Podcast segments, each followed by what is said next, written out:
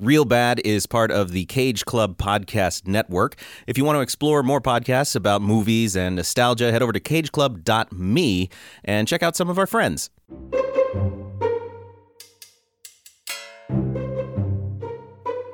Hello and welcome to another episode of Real Bad, the podcast where we talk about real bad movies and why they want to hurt us sometimes. I'm your host, Nick Jenkins, and today I am joined by three friends who joined me last week. First, we have Marianne Fernandez Silva. Hello. Hello. We have Sam Schultz Hi. and Matthew Gatos. Hello. And we are here to talk about a sequel uh, to the film we watched last week. And I like this whole team vibe. I like I like picking a team of people to go through a series of films. It makes me happy. I'm glad I didn't have to do Highlander. Yeah, I you- know- You're very Same. lucky. This one's a lot shorter and a lot better. I feel Yeah. real bad for them for that whole team. yeah, the Highlander series gets progressively like worse. well, it gets It just jumps off a cliff real fast. it gets bad, worse, and then bad again. right? Yeah, but Yeah, I think that's uh, a the series we're talking about here gets progressively better. right? Maybe Yes. I don't know. We'll see when we. But today we were talking about 1987's Oh, Evil Dead 2. the year I was born. It's the year Me before I too. was born. That the After I movie was is born. older than I thought it was. I was surprised when I saw it was from '87. So I was 10 Uh-huh. when it was born. Aw. Oh, when it was born? Yeah. That's Yeah. adorable. It was a little movie baby. Uh, yeah, so we're talking about Evil Dead 2, and this is going to be a fascinating discussion because, yes, this is That's a podcast. setting a lot of pressure. Well, no, I'm I'm fascinated. Like I'm fascinated to talk to everybody about it because this is not uh, uh, like this podcast is about bad movies, but I think even though there are bad things about this, I don't know where we're going to come down on it. So I'm I'm interested to talk about it. Uh, I was sort of surprised with the, the vitriol that I came at Evil Dead with last week, um, and I just want to hear what everybody has to say. But before we get into that, we have to do a 60 second plot dump, and that person is going to be Matthew Gatos. Again. Ooh. Yeah. All right. I like this continuity. Ooh. Keep it up. My plot summary that I typed up is super long, so I'm going to have to skip through parts of this and hopefully it makes sense. you, praying isn't going to help you, sir. okay, in three. Whoa, hold on. I started too soon. In three, two, one. All right, so remember the first movie? Forget that. In this one, Ash and his girlfriend Linda go to stay at the cabin in the woods. Again, they find the tape recorder again, and once again, it discusses finding the book. It reads some words, and the evil in the woods comes out, barrels towards the cabin, bursts through the window, takes Linda, possesses her in the process. Ash has to decapitate her and bury her.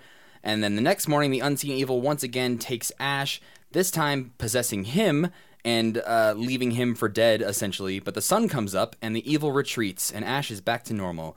He tries to flee, but his uh, in his car, but finds the bridge has been destroyed, much like it was in the first movie. The sun sets again, and once again, the evil is back chasing after him in the middle of all this, there's a side story about Annie, this woman who found some missing pages of the book. She eventually shows up at the cabin. She and everyone else almost dies or dies. And then I'm running completely out of time because so much happens in this weird ass movie. At the end, he gets transported back to 300, the year. 1300 is what I meant, not 300. Regardless, Two, three. there's a lot of holes to fill in there that I missed. I mean, kind of. kind of not. I I mean, mean, plot wise, I think you nailed it. Yeah. yeah. And I mean, that's what this this section of the podcast is really uh, n- n- is really needed for. Is just like this is the overall plot. Yeah, I didn't I, until I started having to s- say it out loud. I didn't realize how many times this happens and then it unhappens, and then it happens again and then it unhappens. Yeah. Mhm. I Yeah. didn't realize how many times that sort of thing happens in this movie. Yeah. So yeah, things get possessed, deer And- heads laugh. It's terrifying. I really enjoy this movie. Like I um as much as I didn't enjoy Evil Dead 1, this movie is in a very sweet spot for me of horror and comedy. This is definitely a comedy. The the, the first Mm-hmm. Oh, yeah. Evil Dead is not trying to be a comedy. It's trying to be scary and and succeeding occasionally, but it is trying to be a really um grueling experience. This one is there are still elements of that in here, like the aforementioned, like the the the deer laughing, the deer head on the wall laughing. That sequence goes on to where it's grating, and you are like, "This is maddening." And well, I think yeah, it's like it's this.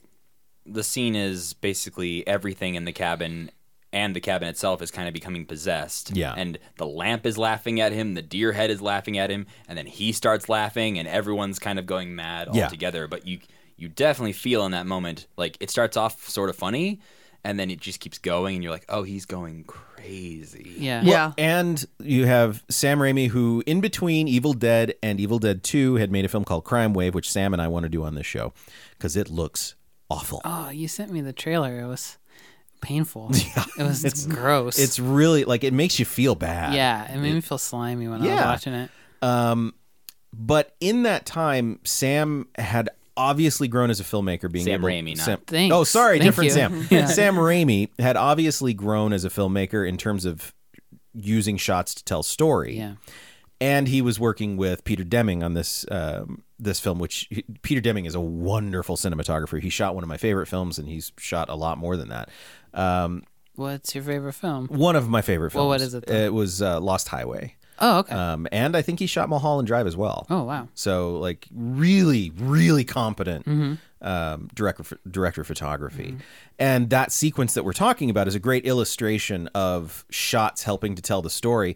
Because at the end of it, everybody's laughing, and in, it, the shot starts out on Bruce as he's laughing, on Ash as he's laughing, and then it's on dolly track, and it's moving around with this wide angle lens. And by the end of that dolly track, he's gone from going you know ha ha to ah, ah you know, and it's it's all contained within the shot, and you didn't really have stuff like that. Sam Raimi knew that he could move the camera for fun things and he wanted to try stuff on Evil Dead, but he wasn't too good at using it to tell story. And I think in here he really capitalized on it. So al- already like they simplified the story. They got well, let's talk about the making of this movie here before we get too I feel carried. like they didn't simplify Yeah, the no, story. I felt like I feel the- like they Did you complicated. hear me it try to so say much. the Yeah. story? And I'm looking through my notes now.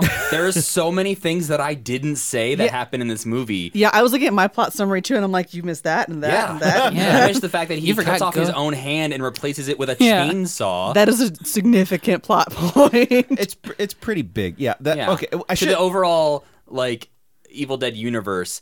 Ash getting a chainsaw hand is one of the biggest things. it's one of the most iconic horror things. Yeah. Mm-hmm. That doesn't actually last that long in terms of like screen time. No. yeah, right. no, he gets no, he gets it pretty late. He gets in it at the movie. end. he and gets his then- hand off in the like early on, but then Right. he doesn't get the chainsaw until, until the, the very end. end of the movie, and then he l- gets rid of it pretty quick in, in Army, of Darkness. Yeah. So uh, this after Crime Wave came out, uh, it was a disaster um, at the box office. It was I thi- only released in two states. I yeah, it think. was like Alaska and Kansas or That's something. not a good That's two. No. weird. No offense to Alaska and Kansas, but you don't got a lot of people to see movies. For some reason, they had to release it in a couple states to get on TV. I Yes. think is what it was. Uh, yeah. Uh, for HBO's rights, I Yeah. think is the way it worked Why? out. That's- I, I don't. seems weird. I Okay. don't know. I'll have to when we. I'm going to dig deep into that when we bring it on the show. Okay. Um, so uh, after that, Sam and Rob Tappert and Bruce Campbell all knew that like, okay, we can't have another flop. We can't have something. And then somebody was like, um, Irvin Shapiro, who they had met and helped produce Evil Dead, said you should make Evil Dead 2. And all of them were kind of like, "Ah, I don't know if that's a really good idea. And then uh, I guess Irvin created posters that of, for Evil Dead 2 and just sent them out as though it's coming. Oh, no. And so they were like, okay, well, maybe we should think about doing that. Was it the poster with the skull on it that has nothing to do with the movie? I don't think so, but that Okay. would make sense. like the DVD cover. Yeah, the Yeah. skull with Where the it's just eyes. like a, eyes. Yeah, eyes. Yeah. on a so skull. when I worked in a video store, well, I didn't work there. My, my dad and brother owned the video store. We had When you loitered at a video. when I store. loitered at a video store. You know what? I did work there occasionally. So, um, but when I was there, we had a little a, a hanging sign for Evil Dead 2 with that skull on it with the eyeballs. And it is I remember as a kid not wanting to look at it. Yeah. Like, it is a creepy image. Mhm. I have the same uh, walking into a really, like, really small video store and walking past that DVD and just being like, whatever that is, I want nothing to do with it. Because it does not communicate at all that this is like a wacky movie that probably kids would kind of be into. Right? Mm-hmm. Yeah. Yeah, the, the marketing is all over the It's place. like scary and a little bit. It looks like there's something sexy about the eyes to me, but that might just be my own. that might just Can be we my spend the own next thing. hour unpacking that? No. No, Move on, please move on. no. uh, so anyway, they were like, okay, well, maybe we should do it. And then uh, they met Dino De Laurentiis. Dino De Laurentiis, uh, Italian producer who's working in the states and wanted to partner with them. Really liked the reception that uh, Evil Dead One got. but he was trying to get them to. Uh, Dino De Laurentiis had just partnered with Stephen King to do a bunch of his films. The first one being Maximum, Maximum Overdrive. Oh, Overdrive. Not a Uh, good start. No. And uh, De Laurentiis asked if Sam Raimi would do an adaptation of Thinner. Um, and Sam really wasn't into it. And so then Irvin Shapiro was kind of like, well, Dino, why don't you have him do Evil Dead 2? And so he pushed them to do Evil Dead 2. They came up with the script, which they had already sort of developed because Sam They wrote Raimi it once and they just remade basically it. well but this is the thing so originally evil dead 2 was going to be called medieval dead Oh. evil dead What? yeah so at the end of evil dead That's 1 a pretty good title. Yeah. Actually makes a lot more sense than An Army, of Darkness. Yeah. Yeah. uh, well we'll get into that naming thing when we talk Yeah. about that movie but but for evil dead 2 it was going to be called medieval dead because at the end of evil dead 1 the thing was going to send him back in time and All right, so evil sure. dead 2 was originally supposed to be army of darkness Okay, okay. Uh, they petitioned for a higher budget. They got a lower budget and realized, okay, we can't do that.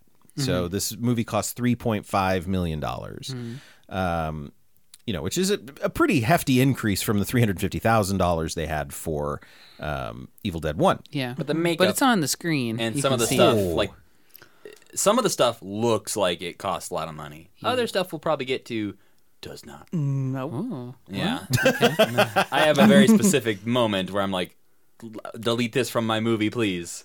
Okay. Really? Yes. Okay, I'm We'll fascinated. get there. Same. Uh, so they set about making it. the The making of this went much more smoothly than Evil Dead One. They shot in Wadesboro, North Carolina, I think. I think it was in North Carolina. Yeah, it was. It's in Wadesboro, wherever Wadesboro is, and it's where Steven, Sp- like the actual location, is where Spielberg shot uh, Color Purple. So Oh, Wait, their their like offices. the literal like the cabin. and well, the everything, or cabin no? was constructed. Okay. Yeah, there's some scenes when Ash is running through the cabin that you can see above the cabin. Mm-hmm. Yeah, you can see the set. Like you can see the where the Oh, set ends. Okay. Yeah. the the old the old big house that was in the color purple were, became their offices Okay. uh, and then Hmm. they constructed the outside of the cabin there the inside of the cabin was um, Inside of a gym. junior high i was at a Yeah. junior high Oh, they okay. built in the gym so that way they could like drain it out and Yeah. stuff yeah. but it was also really hot. So I mean, this went pretty smoothly. When it finally opened, it opened to moderate success. Mm-hmm. It had a it didn't go to again to a lot of theaters, but it went to enough that it made I think 5, a little over 5 million. So it made back its money and then it grew. Like its popularity grew and a lot of people who saw it were like, "Have you seen this weird movie?" Mm-hmm. Um, was this when there were video stores? Yes. Okay. Cool. Yes, this this it grew on video. Okay. Like it became a, a a darling of home video. Right. So yeah, and then after that, careers started to take off. So this was the thing that turned Sam Raimi's career around, really, and Bruce Campbell's and Robert Tappert's. So yeah, and uh, the other thing was it launched K and B Effects. K and B is uh, three guys: Robert Kurtzman. It's all K and B are their last names. Robert Kurtzman, Greg Nicotero, and Howard Berger. Uh, created K and B Effects, and they worked on this film. They worked on the Creepshow films. They they and they're now like Walking Dead. they now the Walking Dead, like they do all of those Oh, yeah. effects. Like Greg Nicotero has directed some of the Walking Dead, like yeah, he's like the guy behind uh, Walking Dead. Like like has been there since the beginning doing Yeah. all the effects. He's directed some episodes. Like Yeah. and say what you will about Walking Dead, I think it, it's really turned. It's I don't know if anybody here watches Walking Dead. I do. I oh that's right, yeah, because I gave up in season five. Yeah. Uh, Um, same. I, I stood I was watching it with a bunch of friends and coworkers, and then we got to the end of season five. I stood up and I said, "Well, it's been nice watching this show with you all. What? I'm not coming Oh, back. I want to know what I happened think I made so it bad. to the season break in season five, and I was like, that's good. I think we're good. Yeah. Yeah. But uh, say whatever you will about it. I, I I don't think it's a great show. I think it's got some great qualities. But one of those great qual- qualities is the makeup effects in that Oh, yeah. show. I mean, are- especially early on, like in the first episode, maybe I think it's like the the half lady Yeah. crawling across the grass. It's Yeah. just like instantly unsettling. And it's like, yeah, Greg Nicotero, you're very good at your job. Yeah. I've never, KMBFX. I've never seen that show, but whenever it's like, you won't believe how this person died, I always watch the YouTube video of how they died, and it's always like, no, very horrible. Yeah, there's some pretty there there's some pretty horrible stuff in it. But yeah. yeah. and they get some really good like extras Yeah, to they play the do. zombies. They're very good at the being extra zombies, and the makeup is top notch for every yeah. single one. And you know, KMB was also a proponent of uh very much like Stan Winston, who's another, you know, uh really great makeup effects, practical effects person, that it's about building a character. It's Mm-hmm. not as much about making a cool effect as it is like we gotta make this character. And I think there are there's one specifically, but two in this uh, movie in Evil Dead 2 that I think are really like compellingly made horrible characters. Um, Evil Ed, the guy with all the teeth, is like that is I hate that guy. yeah like Which it's, one was that one? so that's her that's Boyfriend or Annie something. Noby's boyfriend or Oh, whatever. yeah, yeah, Um, that piece Is of he the makeup. boyfriend? I was kind of He's confused not. if he was They like a smooch research each other. partner. Oh, they do. Yeah. they do smooch They each other. smooch at the Okay. very At beginning. first I she thought doesn't he seem was too like- broken up about Whoa, his death. yeah, that Yeah, I just that's pulled the up an shot. image. That Too many- shot. too is many teeth. Ugh, one I of hate the it. Yeah. like when when I'm this is an audio format, so but like to the there's show a notes. there's a moment where Just Google Evil Ed, Evil Dead 2, Yeah. and you'll see horrendous things. yeah. like it is an incredible piece of makeup. Yeah. So so all of that combines together and to create this thing that like originally like yeah they had the first one and it was you know pretty successful and then they fell off they came back to it and now they have a, a career and sam raimi's gone on to become one of the you know the most powerful directors uh, Directed working all in three hollywood Spider-Mans. That, what was the for better or worse The Well, first yeah, he's of had his the ups and nine- downs. the first of however many Spider-Man movies we are now at, he directed those first three. Yeah. yeah i mean and he's He's made made at some other six, but yeah. There's nothing wrong with a bunch of Spider Man movies. Everybody loves Spider Man. No, but like I Sure. realized when I said he directed all three, Yeah. that, like, Oh, there's yeah. not just three. he directed the one that there are three of. Yes, he that is directed true. the toby maguire spider-man There we go. Yes. That's a much easier way to say that. yeah, uh, but he's also made some really good movies uh, apart from that. He made a great film called A Simple Plan uh, with Bill Paxton and Oh, Billy yeah, Bob I Thornton forgot he and made that. Hmm. Bridget Fonda, and it's like it's a really compelling, very Cohen Brothers. Uh, movie. Interesting note: When they were making this film, they were living in a house with the Cohen brothers and um, Scott Spiegel, who was a co-writer, and Holly Hunter and uh, Kathy Bates. They were all sharing Weird. What? Yeah. Were they all just working on different things in the area or something? Yeah, but they were all from the same area. Say, why is Okay. Kathy Bates there? Yeah, what was she doing? Uh, she was, uh, you know, just Hanging out? well, Hanging no, out. she they were all working actors, Oh. and you know, they were at the very beginnings of their careers. Right. So yeah, it's a it's a really and the character of Bobby Joe in this is based on Holly Hunter because Mm-hmm. That makes Oh, a lot yeah. of Yeah. sense. Yeah. because Scott just she just had that sass, that Yeah. Holly Hunter sass Right. Mm-hmm. uh, that we all love about Holly Hunter. So there's the making of it. Like that's how it all came together. That sounds very nice. It doesn't Uh, Right, sound- like yeah. compared to the first I one, want to hang out with Kathy Bates and make a horror movie in Right. a junior high gym. Yeah. Yeah. Uh, you know, I'm sure that like every film set, there were problems and there were bad things that happened, and you know, but it seemed like a normal film shoot. Right. Mm-hmm. They weren't in a real cabin for um, just Uh, two like months. three months, Yeah, two Oh, like, it's months. 12 getting weeks. Hypothermia Yeah. and- Yeah, I wasn't sleeping on a hill Waking because up some with strangers vagrant in the looking house. at you. Yeah. Yeah. Yeah. Um. So They probably had craft services. Yeah. now there's only one of us in this room that had never seen this before. That's you. That's Spoiler alert, it's me. and I'm the really person who also had not seen Evil Dead One. Yeah, you know, uh, I think we all have seen it, and we'll get to our feelings on it here in a second. But Mariana, I'd like for you to share what was your experience with this like, uh, including when I gave you a DVD that didn't work. oh.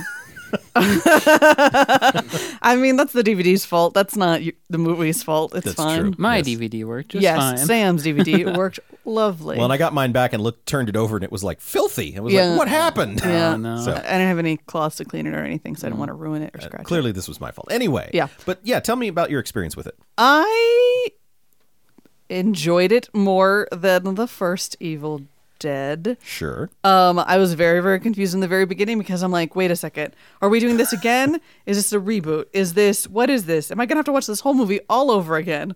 I don't. I mean, what? kind of yes. yeah, Well, you couldn't watch clips of it on the internet back then, so Yeah, they that's had to right. catch Refresh your people memory. I had up. to refresh your memory, and then I Yeah. found out and that also like alter it. Also, nobody saw the first one, so Yeah, I don't know. Well, I saw, I looked it up, and they were like, well, they couldn't redo the entire beginning because, or the first movie because of the rights. I'm like, well, I guess that makes Right. sense. Also, I kind of appreciated that they just like, no, we're gonna retcon all of it. Forget it. It didn't exist because I didn't like that the first movie, so I appreciated that. But in Ash versus Evil Dead, they reference stuff from the first movie. Right? They do. Oh. So it does Uh, kind of. But they Also, also it's have not him say a retconned. couple times where he's like, well, because he goes back in time at one point in Ash versus Evil Dead to the cabin, and he's like, okay, well, now I got to go down to the cellar to find the book.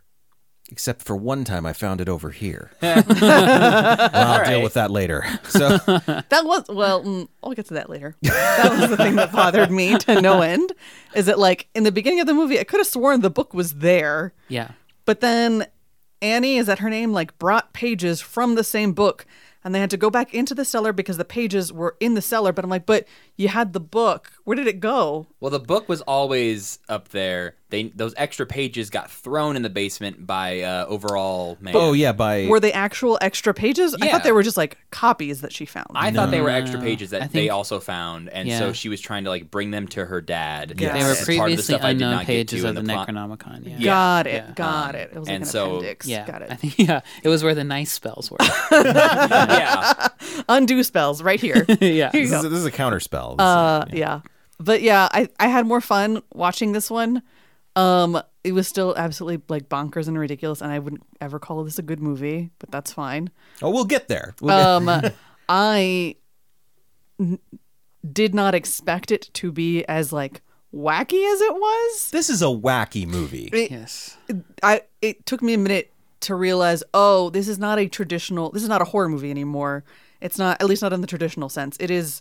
It did the same thing that Sharknado did, which the first one was took itself very seriously, and then the second one, and the ones after, did not take themselves seriously at all. Wait, did Sharknado one take itself seriously? Oh yeah, It did? it did. Oh, yeah, much more than the others. Oh, I had Yeah. no idea. Now, I mean, it's still a low budget asylum picture, so they know what they're doing. Yeah. but it was it it wasn't as self referential. Correct. Right, there are some asylum movies that don't lean into the humor. Yeah, Hmm. It didn't lean into the humor nearly as much as Uh, Nice. it. And now as that the- we're as the having this sequels do. discussion, I realize that we're probably going to end up doing the Sharknado's like trilogy. I I'm don't- however on many of board. those uh, I there love are. that series. uh, All right. fine. Well, you're signed up for it then. Sweet. Yeah, I I think I to already watch did. that. It's They've fine. already. I think we've already gotten five. I think the fifth one is out Oh god. because it's called don't the know. Fifth Awakens or something like that. Is that like a Uh, that's joke? not- I don't get it. Uh, It's like the Force, kind Yeah. of. But But if it Oh, was no, the no, no, Force, it was the Fourth Awak- Awakens. The fourth That Awakens. makes There's more four. that's Awakens. way better. I think.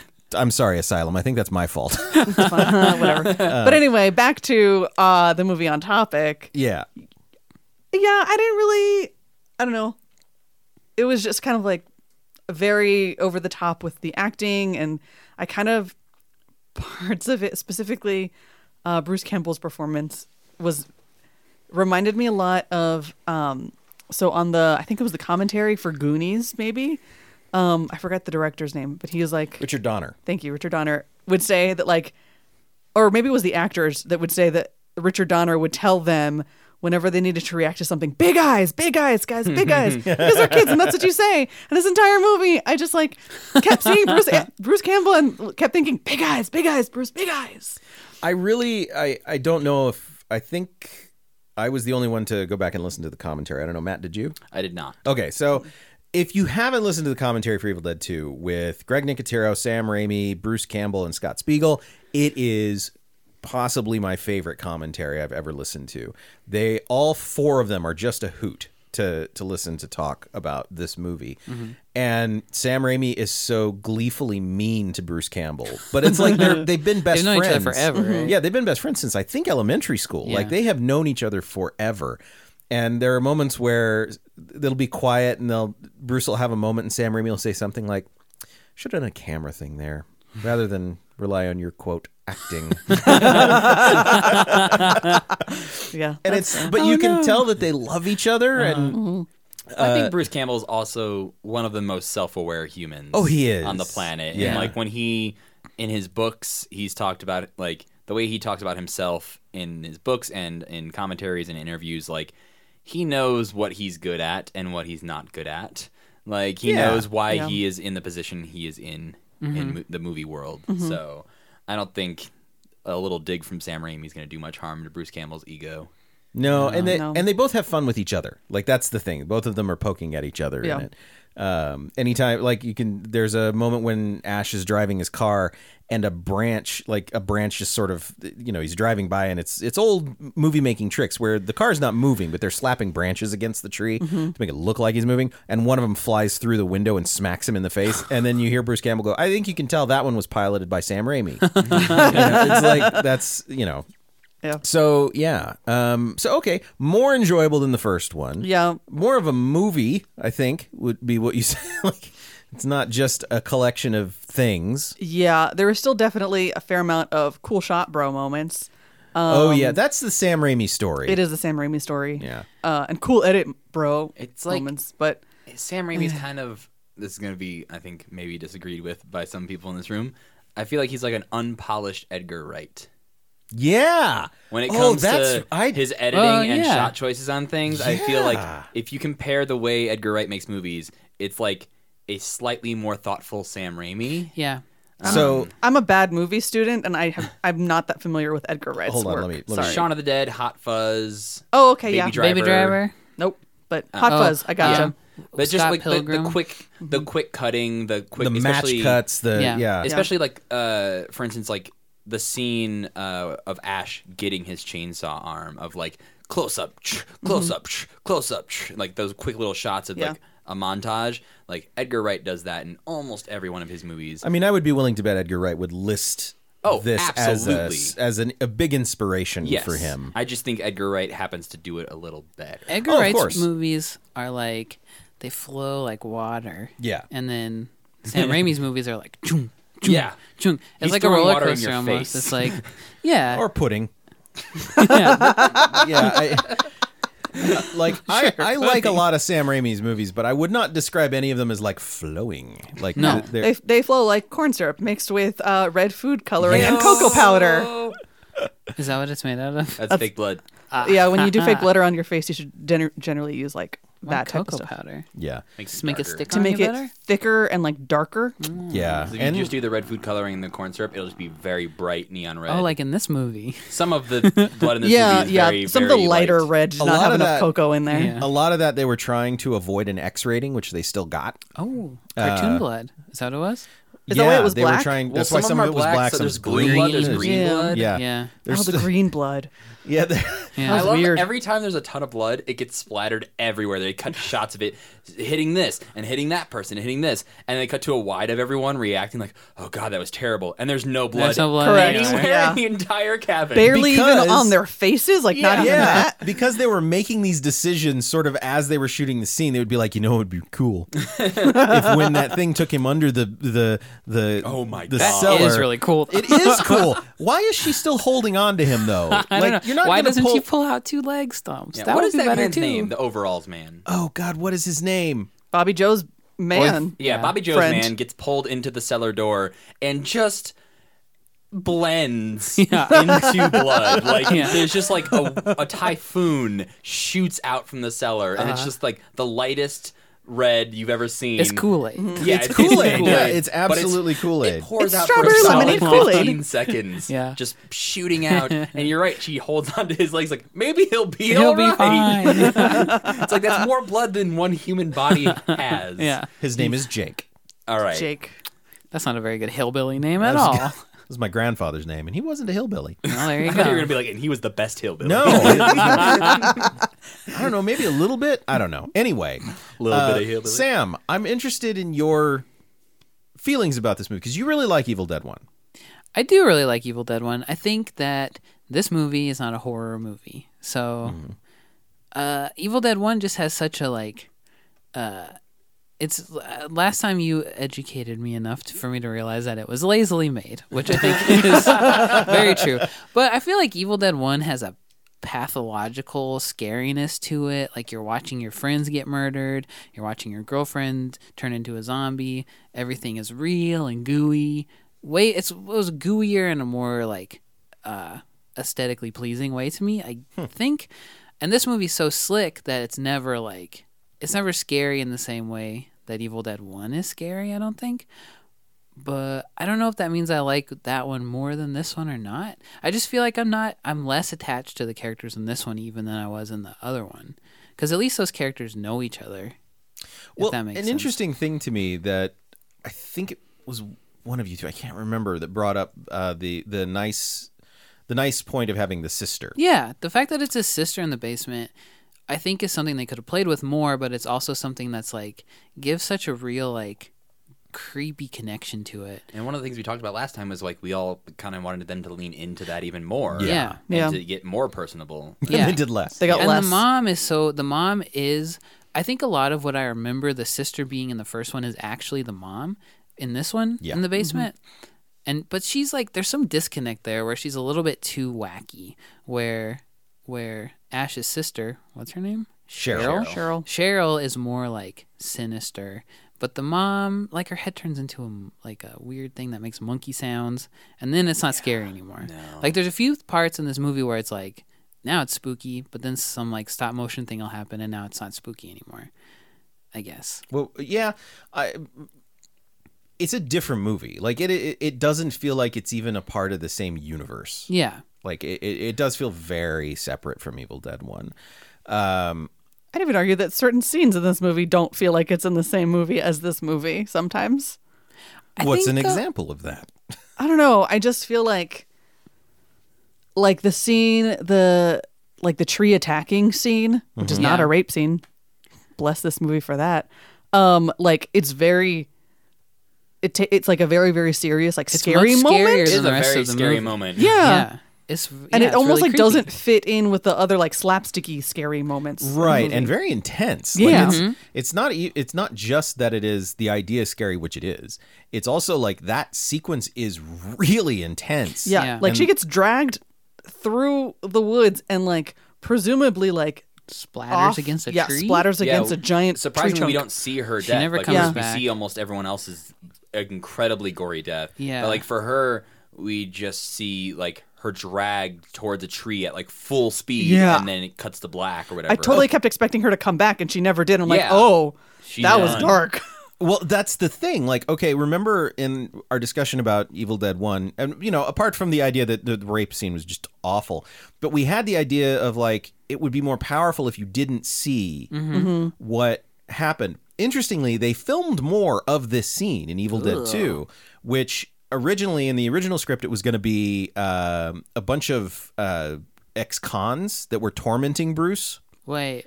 What? Huh? yeah, originally he was going to be stuck in the cabin, and there were going to be these ex-cons who were like looking for stolen gold sounds or so something. bad. Yeah, Wait a they minute. wrote They it didn't out. go with that. What? Is that Oh Brother Where Art Thou? 'Cause that, if you think about it, it Oh Brother Where Art Thou, they go it's like a little Easter egg. The cabin they go Oh, to to yeah, they find do. the, the gold or whatever is the Evil, Evil Dead, Dead cabin. cabin. oh man, that could have been inspired. Oh. I by forgot about Cause that. Yeah. because the Cohens Yeah. and, and and the Raimi camp were Yeah. tight. So, but it was Supercut, somebody make that movie. yeah, Or not. pre- It's, it's a fine. prequel. We don't need to do that. No, just have it as an end credit scene. at some Yeah. point. Um, but originally they were going to show the the character being dragged to that log, and it was going to split them in half. But Ooh. but they decided to go with it going to black and i loved that i Yeah, liked it works way that better. is really effective because i went Yeah. what happened and i was like you i was like is she gonna come back possessed no she's just gone Yeah. like So like, did There's the a- tree eat her? Did she splatter into mist? Did Yeah. she? Ugh. there's a movie that i don't think is great but i think has effective scenes in it called the grudge which is uh Oh, yeah. sarah michelle gellar uh, in the remake. Um, I haven't seen the original, but uh, which is surprising because I like original Japanese horror. Um, but this one, I watched it, and there was one moment in it in particular that really freaked me out when I saw it. And it's it's about this ghost who uh, is haunted because something violent happened. I can't remember completely, but uh, at one point, a woman looks under her sheet, and the Oh, ghost yeah. is is on her and she screams and then we cut out to a wide shot of the bed and like in a puff the sheet just collapses And yeah, and she's she gets gone like too? She's gone too. absorbed by the by the bed. Ah. yeah and it Ah, and yeah. it's it Ooh, and ooh, that's ooh. it and it is one of the creepiest damn things because it's like my whole brain is going where did she go Mm-hmm. Yeah. You know, it, it's so stuff like that I think is really effective, and it's just that like you don't need to see everything. Mm-hmm. Showing some restraint, Yeah, I think, is something that this movie could have even benefited more from. But I, don't know. I think uh, but I think that's one of the instances where, like, because whatever reason they didn't use what they shot of it, Yeah. it is more effective that she just disappears. But I think it has the effect, like you said, where it feels like that maybe is a different movie. It's kind of a patchwork Yeah. movie. Well, because we've already had some wackiness before that. Yeah, So I tons think, of like, wackiness. Only we exclusively wackiness. Basically. Yeah, we jump from. Well, I I think the beginning stuff with Linda is kind of terrifying when she's first possessed. It starts off with that. That weird dance scene, though. But before dancing, Oh, oh. before the dancing, when they first get to the cabin, they hear the tape recorder and like She gets pulled out. she gets pulled out. He he has to like he drives away. He gets pulled through the woods. All that stuff's kind of terrifying. But I think well, we I, start to get too wacky, and then to get pulled back into a super serious tree attack scene, we're like, what? Why? Why is this happening in this movie? yeah, it's it's it's weird because this movie ramps up. Like it starts like okay, it's Evil Dead, right? Yeah, okay, we're going to a haunted cabin. Okay, cool. Oh no, that, and it really starts off Yeah. quickly, like both movies like escalate very quickly. very quickly, which I appreciate. Uh, it- it- now I like slow movies. I like slow movies with, but I also like it when it just doesn't waste any time and it just goes into it. So I appreciate that. But you know, Matt's right. At first, it seems fairly traditional, possessed. You know, possessed girlfriend. Oh, he has to kill her. Oh no. Then it amps up and like her. She starts slamming his head into the window, and it's very slapstick. Like, Mm. Part of that is the performance, and also part of that is the bad puppet hands well, yeah, that are but grabbing his Yeah. head. it, it, it's true, but it's still it's like it, how many times, and then it's his performance, and that's the director saying yes, that is the performance we're going to use. yeah. Mm-hmm. So there's that, but then there's also um, he fights her severed head. she her, she bites him on the hand, and he's just Uh-huh. And Uh-huh. he's rolling around. and- Yeah, sad. that's- yeah. you know, it's it's all goofy and absurd. Um, and then of course that uh, infects him, and that's where we have the dramatic reading Ooh. Ooh. of this week.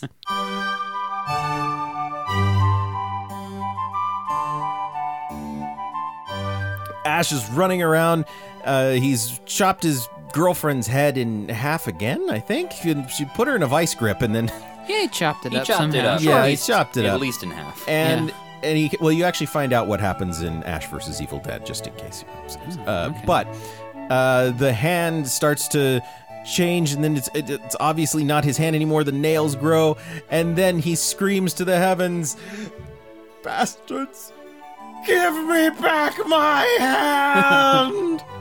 I like that part a lot. this has been today's dramatic reading. Oh, sorry. I'm glad you took my suggestion. Oh, 'cause yeah, it that was was, a- I was hoping it was a going to be woodshed. Yeah, oh, that's so stupid. Why did I have to put that part in the movie? He even talks about it in the commentary. He does. Bruce talks about that he got all kinds of crap from uh, from Kurt Russell when he was on Escape from L.A. Kurt, Oh, Kurt Russell Russell, wa- has no room to talk. Kurt Russell walks up to him and goes, "Say work shed."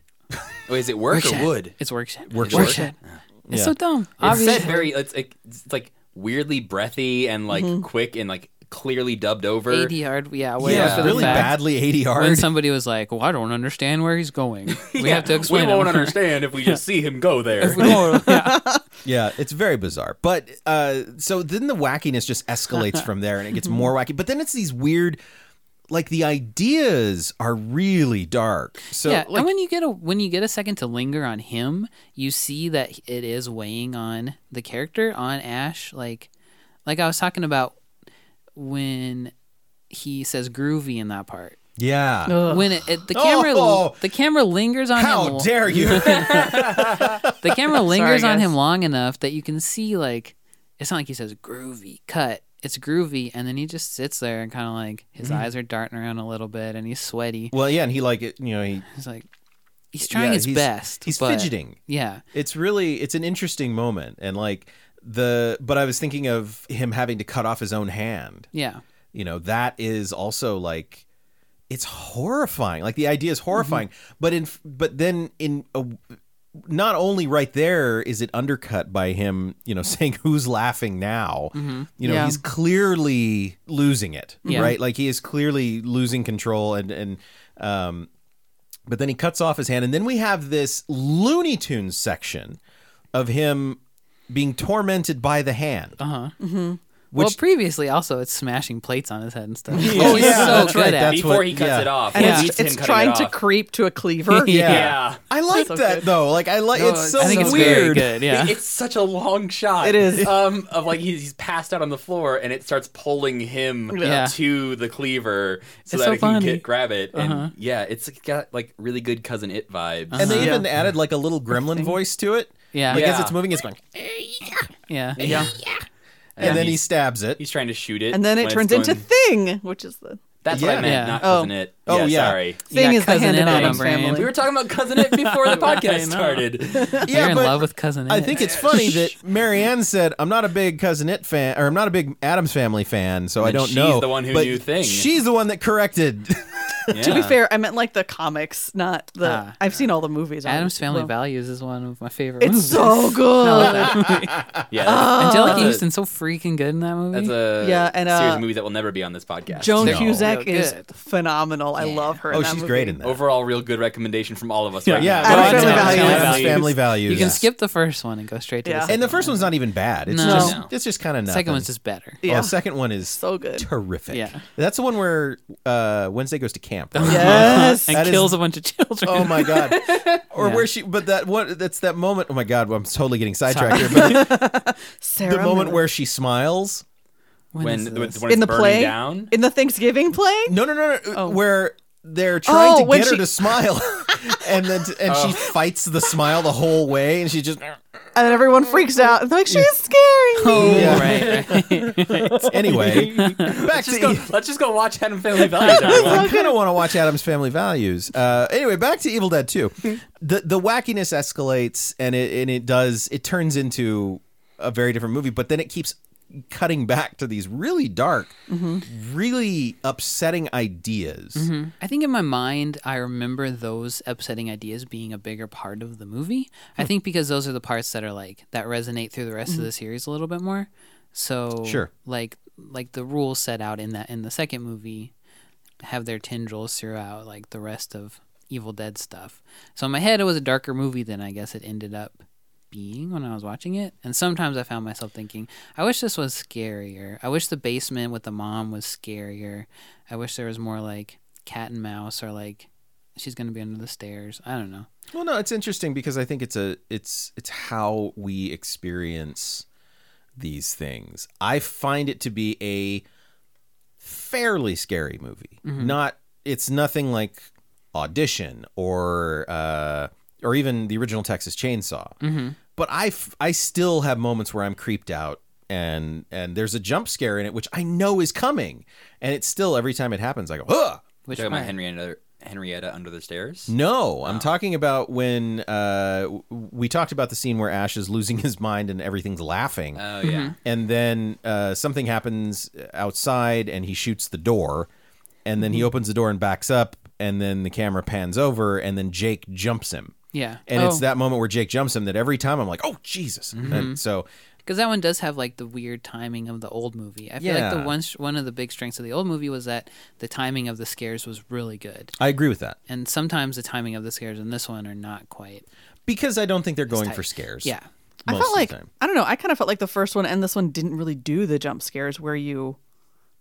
they have. Like, they're you not won't jump expect scares them? because you know that they're coming, but, But it's the just like timing the is lingering, like him against the door, and Yeah. you know that something's gonna smash through the doors, but it's just timed out like one beat past where you think that it would normally happen. Gotcha. Yeah, Yeah, and I will say that like Or neither. sometimes more than one beat. yeah, Yeah, neither movie does the very common like horror movie trope of like you know that something is behind the character but the character doesn't. Like Oh, yeah. that's the thing that never happens that I kept expecting to happen. I think That's a good perspective point. is an interesting thing to talk Yeah. about with this. I hadn't really thought of. Like you are, and I, maybe that's why it feels weird when we jump to the airport. Mm-hmm. Yes. Like it feels. yeah. It feels so weird because we've never seen anything in either of these two movies away from this cabin area. Yeah. And so Mm-hmm. and it feels so disjointed too because Yeah. like it is in the middle of ash going crazy so like you have these really bonkers but very intense scenes of him Yeah. and then all of like a he's sudden it's literally just, just, like, he's killed his girlfriend. Yeah. And His hands become possessed. his hands- and the, possessed, yeah, and the and house is then- like messing with him and then oh no, your just, uh, plane just landed. It's fine. People are talking. These Yeah. two people we've never met before Mm-hmm. are landing on a plane. who are and we're immediately supposed- kind of boring. yes. Yeah. Yeah. They're just talking about like, oh, we found the book. We should go talk to your dad. And you kind of have to piece it together like, okay, so her dad is the one who was in the. Well, you cabin have seen before. her previously. Yeah, you saw her before. Yeah, but I think in that moment you're still kind of like, okay, so this is going to be part of this movie now. mm-hmm. Yes. Like yes. you're realizing that oh, that wasn't just flashback stuff. Mhm. That's actually going to be a part of the plot. Right. Yeah. Yeah. It would almost make more sense to like put that scene at the very beginning of the movie. Yeah. and then like go into and then like that way when you see you see the like flashback visions or whatever of the guy the owner of the cabin talking about his experience you already know like oh this is the daughter she's coming to the to the uh I think we Yeah. can. The cabin. Yeah, I I, I, I agree don't think with it's that. built up very well. The tension of No. like she is coming to the cabin. Ash is at the cabin. What's gonna happen? These two things are going to meet. Yeah. Yeah. Yeah, well, and uh, you know, I think the movie does a very good job of putting us in Ash's perspective. Like, this is a big important thing to me. It's it's not important for all movies, but for some reason, I really like movies that settle on their perspective. It's one of the reasons I like Christopher Nolan films. He does a good job with this movie's being told from this person's perspective. This is Batman's perspective. yeah, this is this is. Look how high up we are. Uh, but I mean, not not literally, not not a POV, but like how who are we experiencing this movie through? Who, Yeah. it's, And he does a really good job of that. And I, I think the first, I think Batman Begins is really effective because of that, Mm-hmm. um, because this is Bruce Wayne's experience that we're Mm-hmm. watching. Uh, and I think it's the same thing here. It's like we're really experiencing this through Ash. Yes. Mm-hmm. And his like he's not you're seeing things that maybe aren't even real that he's seeing at the same time. Right. And so Yeah. Mm-hmm. we're incapable of saying, well, what's real and what's not. And that just makes it all crazier. Yeah. And I think that is effective. And it's one of the, like I said, it's a reason that when we break that and we go out to the airport, it's weird. Now, when everybody's in the cabin, I don't have as big a problem with it No. because I like it us sort of shifting to where she looks and then she sees the chainsaw with blood and everything and then she freaks out. Like I, I'm cool with us switching perspective to that person. But when we totally switch locations and everything, I, every time I watch it, I'm like, oh Jesus! Well, the airplane Yeah. one is the first part of that, and then we switch to them still struggling to get to the cabin, which Yeah. like slows down the movie a little bit even more, and we're Right. in their perspective again. And also isn't from her, like maybe if they were all built from her perspective then they could merge Yeah. together. But But, it's it's, like almost like supposed- from the other guy's perspective, like the The Jake. Jake. yeah, it's a Mm-hmm. little bit from him, and it's just set up in a weird way when we cut to that scene because yeah, we're like dealing with him, and they're he they're showing the bridges out. It's and a good we're like- filmmaking lesson. It's a really good Yeah. filmmaking lesson here because generally, what you want to do is you, you ask as a director, uh, as a writer, but as a director, uh, who is the scene about? Like, who is the scene about? And one of the ways that you can do that is okay, well, in order for the audience to know that, that means the first person we're really going to see in this scene is probably going to be this person. Now, that doesn't mean you have to do it that way. You can also just be like, well, this is the person who's going to get the most in close up or XYZ. The way that sequence is introduced, where they're coming up on the bridge that's out and they're introduced to Jake, it feels like, I agree, it feels like Jake is the person Yeah. we're going to be spending time with. But then we kind of float to having more close up time with Annie and even more time introducing Bobby Joe. Yeah. Which is even weirder because it makes it feel like Bobby Joe is very important. Bobby Joe seems very important in the beginning of the Right. Yeah. Yeah, and then Yeah. she comes back for a little bit and then gets killed r- right away. Yeah. Yeah. And that's, you know, so it's, She's it's shot and laying on the sofa through most of it, really. Like- yeah, and then she swallows an eyeball, Oh, yeah. yeah. I forgot about gets her hair eaten, that. Yeah. and then she runs out into the woods. Yeah. Bad night. She had a bad night. Not does she great. even run out to the woods she just disappears No, she she, runs- runs, out. She gets too scared. yeah, she runs out after the then she gets attacked by the trees. because she's holding the ba- the the hand. Oh. and she throws the hand Yeah, out, yeah, and yeah, then that's they, right, that's right, that's they right. show her For some running reason, out. that's worse than swallowing an eyeball. I think if I were going to run out, the swallowing the eyeball would be the Oh. moment where I ran out. Yeah. But, yeah. Um, so i- it's yeah. I I- I, I don't want to leave Matt out of this because Oh, yeah. uh, I Sorry. forgot I hadn't talked about my thing. yet. I'd like to know. So, I mean, we've sort of heard from everybody else. What is your experience with Evil Dead 2? And how do you, like, where do you place it with Yeah. all this stuff? So I think, uh, much like we've talked about, I think I kind of also remembered it differently. I think I've watched Evil Dead and Army of Darkness more recently than I've watched Evil Dead 2. Like, I haven't done like a full rewatch in a long time. And Evil Dead 2 in both was like not as scary in some parts as I remember, and also not as funny in some parts as I remember. Like I remember the Henrietta scene being a little bit more terrifying, especially Yeah. when she's on the ceiling, like spinning around. But this time watching it, I'm like, it looks like she's just a ceiling fan. Yeah. like it did not Yeah. look that scary to me in this version. Um, I think mostly I just now I'm not as scared as I'm grossed out. yeah, Yes. and I think that's another thing for me. Like watching this movie in like high school and college, I thought those things were hilarious. Like Mm-hmm. gross out things made me laugh, Mm-hmm. and I'm not that person anymore, so that just doesn't affect me the same way. It's more like, oh, okay, that's the choice. Yeah. especially like the ju- the gallons and gallons of Kool Aid shooting out from the cellar. I'm just like, that's a lot of blood. Mm-hmm. yeah. There's a Um, great again. I got you guys got to listen to the commentary because I, that's one of Not the if you're telling us all the best Oh, parts. yeah, right. Though, like there's Stop so spoiling much. it. Uh, there's that sequence where Bruce is getting just d- blood, gallons and gallons of blood. Is that when it's coming out the wall after? Yeah, he yeah, shoots yeah. the After he wall? shoots Yeah. at the Yeah. wall, and I love I love his line after that too. But uh, so they, in order to do that, they had to rotate the side, uh, rotate the set onto Right. its side, Mm-hmm. and put him on basically a diving board. Oh, okay. Um, so he wouldn't go. So, so he's laying on a diving board. But it looks like he's standing. But it looks like he's standing up because they've tilted the camera as well. And they dumped on it. And right before they shoot it, Bruce is like, okay. Or Sam says, all right, Bruce, now if you're drowning, wave your arms. And Bruce says, okay, but what am I supposed to do in this scene? Well, wave your arms. no. He said he was. mixed messages there. Yeah. Uh, but I, and that's one of the few gross out things I enjoy was that sequence because it's just like, Jesus Christ. yeah. And I, I guess part of me also is the filmmaker, like the filmmaker and me going, well, that just seems hard to do all of that. You went to such great effort to do the blood flood. I guess I really like gross out stuff, and the first one grossed me out much more than this one did. Like the pencil and the ankle. the pencil There's and ankle nothing is like that way in worse this movie. than anything in this movie. Yeah. and that's why like I'm nothing in this movie like grosses me out. Like Mm-hmm. I'm not like, uh, but I'm saying like those those moments that do happen in this just don't do anything really for me. Hmm. Like when they lean into that, um, I think it made me appreciate Evil Dead One more Really? because I think this movie's kind of a mess. I love it, but I think it's kind of a mess. And I think it is sort of an assembly of things happening. There's not a ton of plot if you remove like especially for Ash. Like he doesn't really have any sort of motivation other than stay alive and a continuation of the previous movie.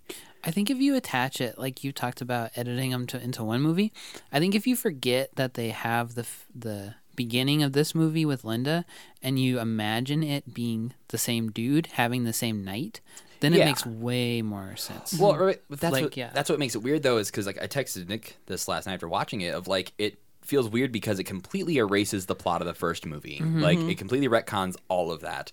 But I can't imagine a world in which you start the, with this movie. Like if you watch Evil Dead Two and Army of Darkness only, yeah, Evil Dead 2 throws you into this so quickly that I don't feel like it's as fun to and watch. I, and I think that they made it with the idea in mind that you would forget the front part if you liked yeah, the first like one, maybe because you like put a they few don't years show the between neck. watching it. Yeah, like they don't show the Necronomicon again after they showed it at the beginning. So you could very easily imagine all of this stuff happen with his friends or he stabs and burns the book because they don't show it.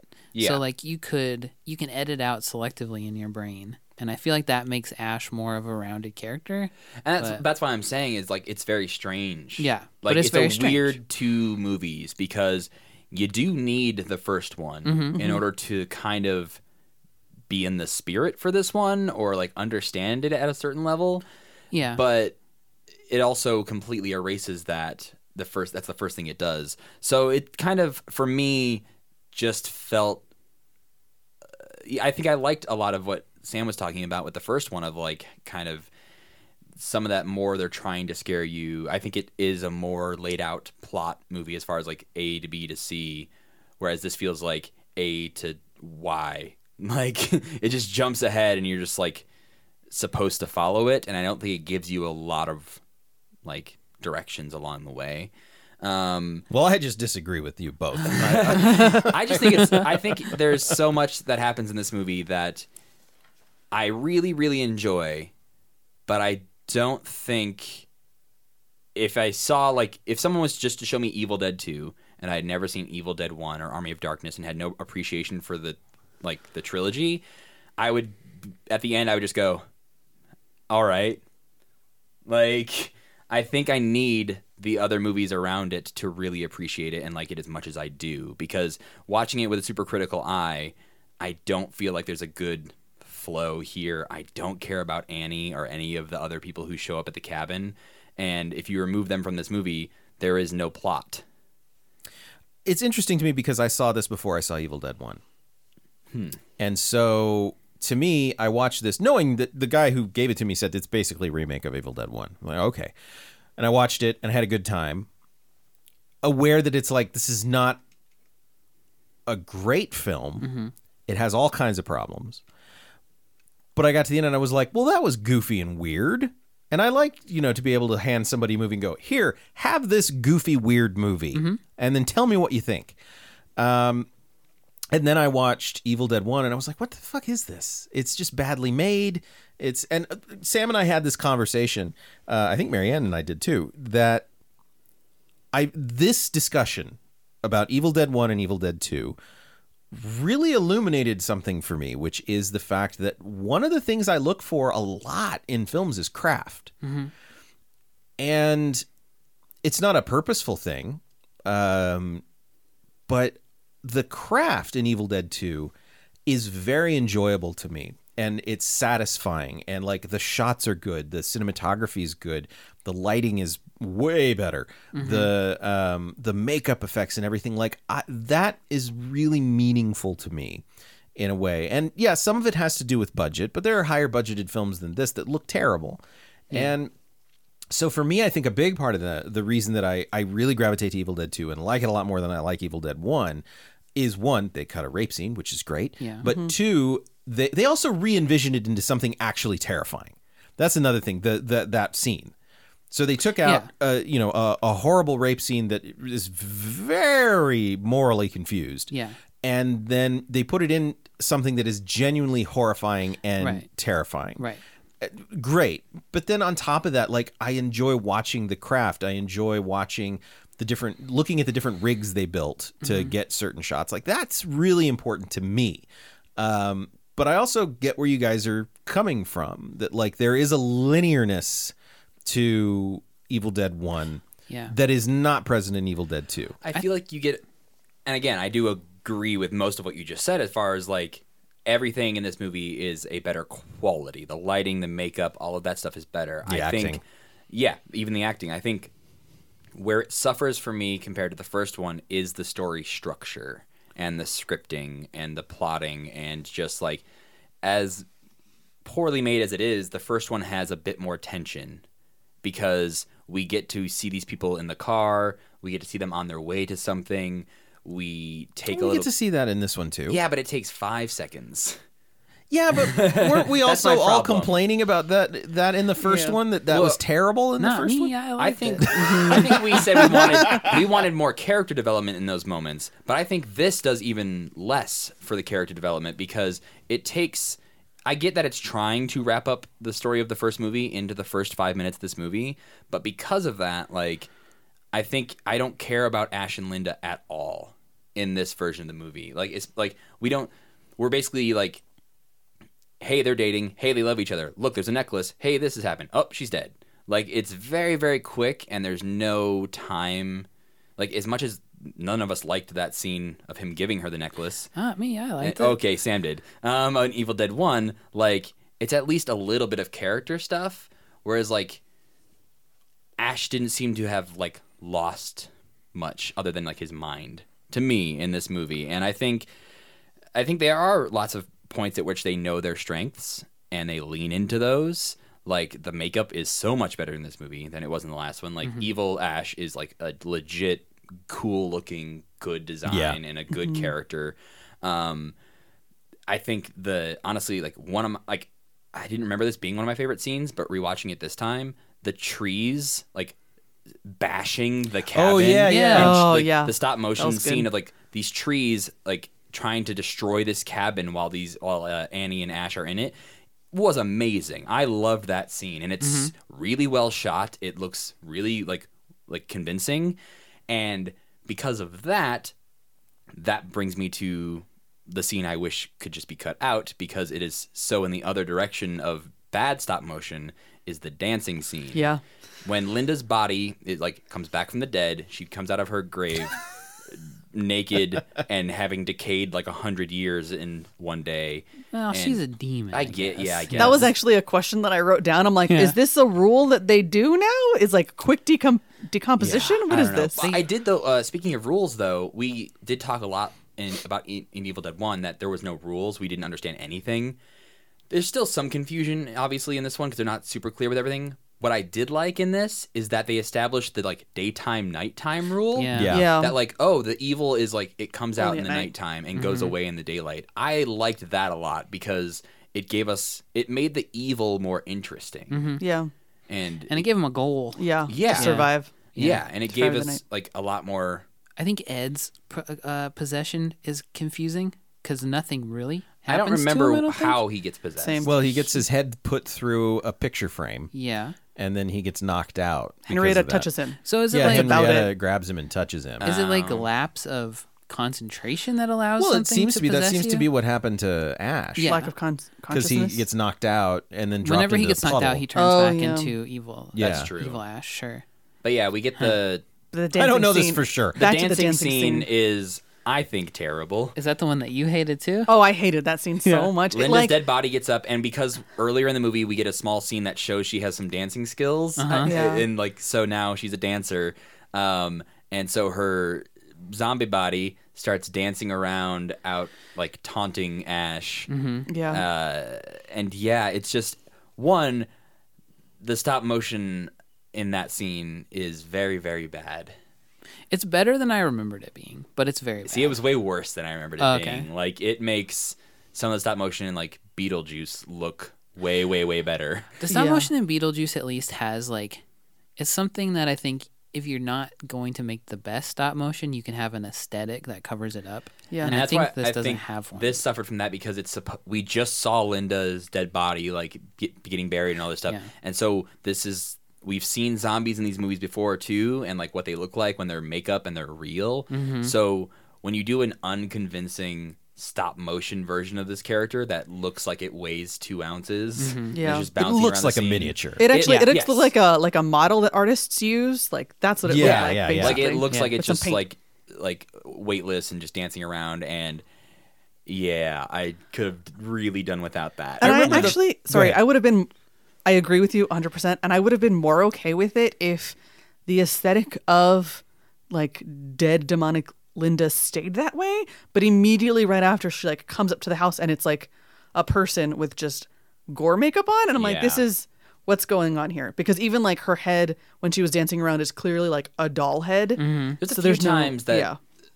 aesthetics change very Yeah. rapidly and without explanation. Like when you were saying when Henrietta changes into like the weird like Monkey skull head face thing. monkey Yeah. sounds thing. Like there's like six different versions of that puppet that like appear in that one small little scene and I could get like if it was like a transformation, but some of them look like a completely different creature, and it's like an, a weird in between stage, and I don't really know what's happening And made of completely different materials. yeah, Like everything. and is like some different. are Yeah. very very bad puppets, while others are like pretty good puppets. Well, there's one part where it's like clearly hanging on the camera.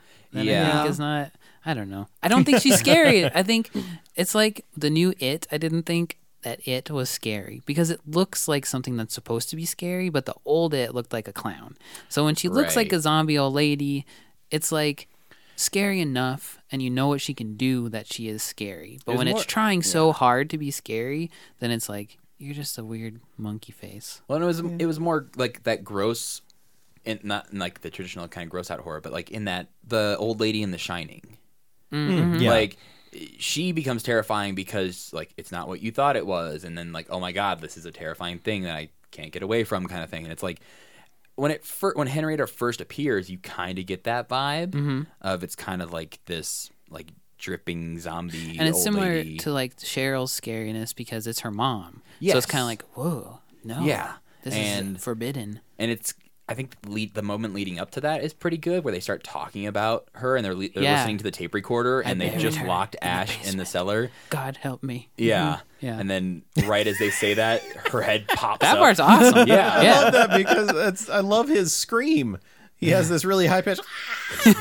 I think it's like, like I don't know, it was Ed or Jake or someone's like, something's down there with him. And I'm like, no. I do like that they very quickly are like, okay, this dude is not the guy who murdered your parents because there's zombies we, there. thought he, we, Yeah. we thought he murdered your parents, but I We're think sorry. maybe your parents murdered your parents. Yeah. yeah, yeah, yeah. Yeah. So going back to what uh, Matt was saying about like the dynamic between um, Ash and Linda, like I'm not gonna lie, I felt at, I felt as though when they were just together and that type of stuff in the very very beginning, that it didn't even feel as though they had been dating for very long or I don't, at all really because I I don't know. Well, yeah, because it also was a weird thing that they weren't renting a cabin for the weekend. they just They're found breaking one. into they one. were like breaking into a random cabin and In they a just different hoped state, No I one guess? Yeah. that no one would come in. Yeah. and it's that made me that made it seem like yeah like this is like an early relationship she doesn't really know what she's getting into she's then- dating this weird dude who's just breaking into cabins And he even and- goes like at one point like,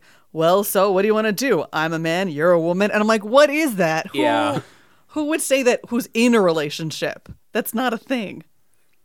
It's I mean, maybe it weird. is. I'm sorry you guys if that- No. if you've done that. Oh God, no. I'm thinking- I I'm learned just all like- of my romance from Ash. From my dad, so, of course. give me some sugar baby Ugh, I hated it so much. it's- and then he's a chosen Oh, yeah. one, and I That's hate the that second even one. That's the That's more. the third one yeah Yeah, well, no, he's he's referenced it. It's referenced in this one. I that he's like the chosen- chosen one thing though because he's hate it. so s- mad that he's the chosen one. I, think I- it's fun. I, think hate it works in this. I hate it because situation. it's like a, a prophecy style chosen one, and I'm like, I totally Come agree with on. you. I hate that stuff usually, and when it happened in this and that bad illustrations in the book, I was like, "Oh yeah, this is dumb." But I did then when he forget the lands, illustrations. but then when he lands and he's like, "No," then it's kind of like, I don't know. I thought that was interesting and very wanna- sad. Well, I want to know how you feel once it's played out through Army of Darkness. Okay. Because I hate chosen one stories.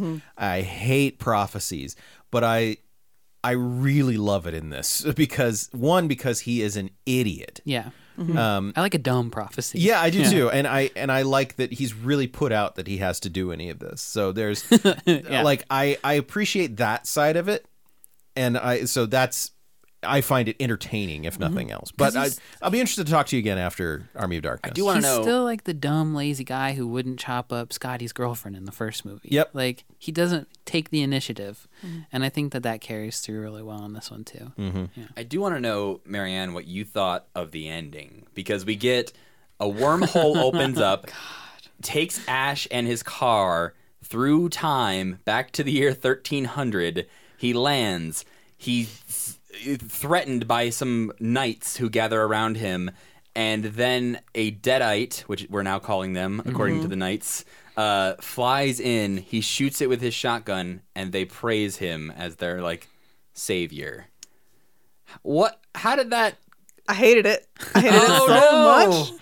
Also, okay, so this is prefaced by the fact that like so the scene well maybe not the scene before, but right before it, like when you have Annie, was that her name? Yeah. Yeah. Annie like is reading from the book and then stops midway and then Well, she does get stabbed. No, no, no, No, no, she no, stops no, no. before. She stops Oh, okay. before. Because Ash No, has because- a great line where he goes, "You didn't finish it." yeah, yeah, yeah, yeah. Also, like the entire thing I've ever been thinking is like, oh my gosh, come on! If you're like doing a spell, don't stop, just keep going. Yeah. Because I think she stopped to like help him or something like that. I can't remember exactly why I she think stopped. that yeah, But she it was stopped not- for a She reason, just but got not a too good rumbled around, I yeah, think, or something. and I was like, no, no, no, just keep reading. And then she gets stabbed, and then she like barely finishes it. So that um, I was already annoyed at that point about that whole section. I'm like, you're a spellcaster, keep reading your spells.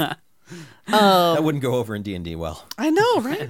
um, but anyway, like, I thought my initial reaction after it was all said and done was, oh, okay, great. So this spell that you just used didn't do anything except move everything into the past. what is that? What is that all about? Why? How? Why does it? Why do you have a spell Such that a- does It's this? such a fucking American thing to do, right? Like, one. Not our problem. Brush it all under the How is that rug, yeah. effective? um, time and space, technically, because they're not in America at the time. No, you're right.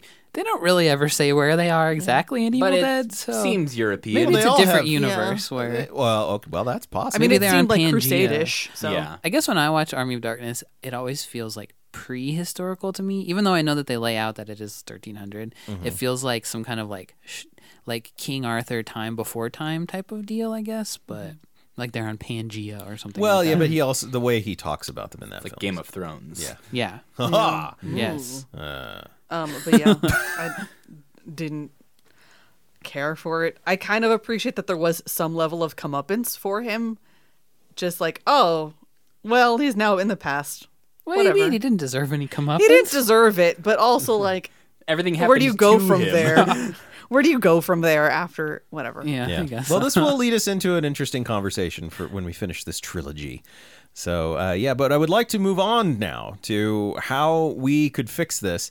Um, I will start mainly because I don't have a lot to say. I do really enjoy this movie. I think I agree mostly with this bad stop motion sequence that I think it would have been better if you just cut to him looking out the window and she reaches up and grabs him and that's where we cut to. We don't need to see that whole Mm-hmm. thing where she jumps. Ah! It's it it it it doesn't hold up. No. And I think when I first saw the movie, I that I was still not sure I was going to enjoy this at that point. I was watching and I was kind of like, "Oh, this is crappy." oh that's pretty far into it to yeah. not be sure. Like, well, I don't know, it's about, probably about 5 minutes, 10 minutes. when she's dancing No, the dancing mu- happens much later. the dancing Yeah. happens after you'd cut it off before if you were going to edit them together Yeah. Yeah. uh, maybe it's only five minutes i don't know I don't know. It, regardless, I was still unsure about it, but then she grabs his head and starts slamming it into the the window pane, and I'm like, oh, this is funny. yeah So I would, you know, I, I, that's probably the only thing I would omit.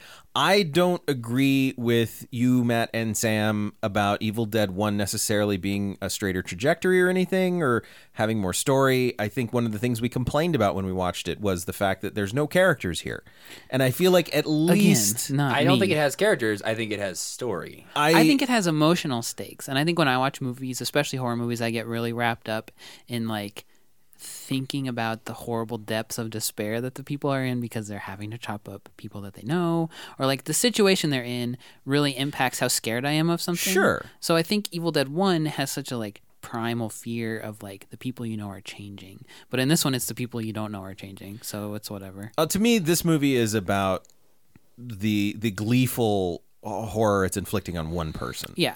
that's what it is to me, and and to me, this works better than what was presented in Evil Dead One.